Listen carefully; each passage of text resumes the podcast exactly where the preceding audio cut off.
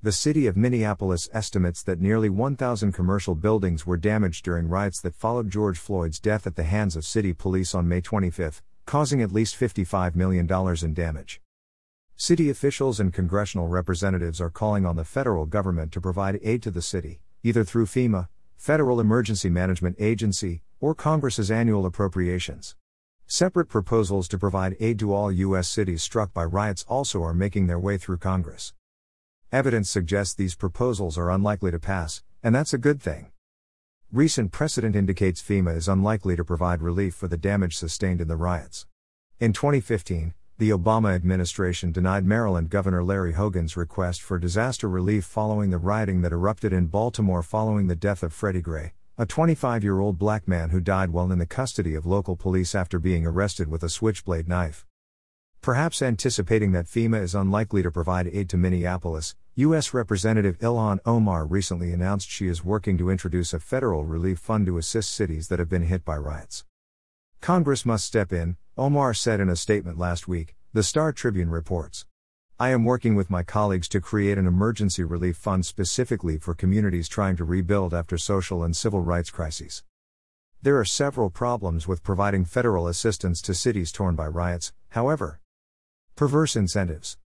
First, a federal bailout would send a dangerous message to potential rioters themselves.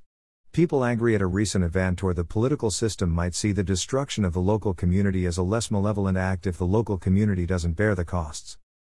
Riots have economic consequences both seen, property damage, and unseen, decline in economic activity. Shielding communities from the direct economic consequences of riots by passing on these costs may have the unintended consequence of encouraging them. Essentially, pouring federal dollars into U.S. cities struck by mob violence might create the perverse incentive of telling bad actors that one and violence is an effective way to get the attention of federal lawmakers. Subsidizing violence shields policymakers from consequences. There's a famous adage familiar to economists that Ronald Reagan was fond of reciting if you want more of something, subsidize it. If you want less of something, tax it. In a sense, the federal government would be subsidizing violence. Incentives matter. If cities don't have to bear the material costs of riots, local leaders may decide preventing riots is not worth the risk of preventing them.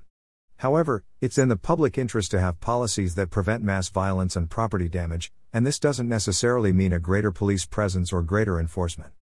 Sure, having cities bear the costs of riots incentivizes public officials to confront looters instead of protesters and to curb abusive policing, more on that later.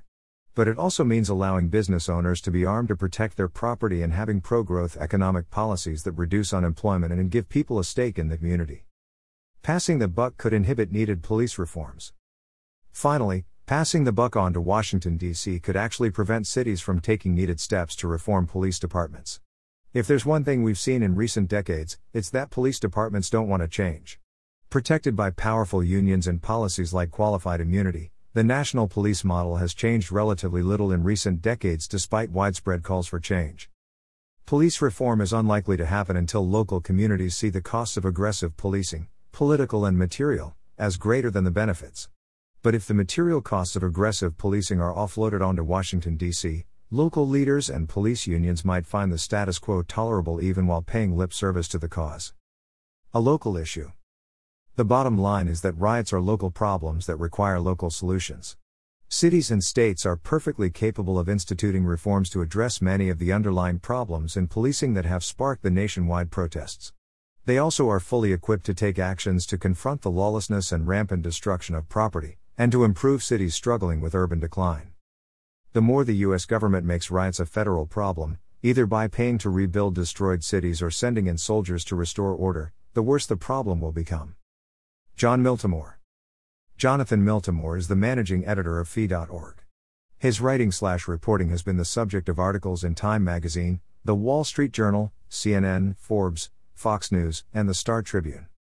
Bylines The Washington Times, MSN.com, The Washington Examiner, The Daily Caller, The Federalist, The Epoch Times. This article was originally published on Fee.org. Read the original article.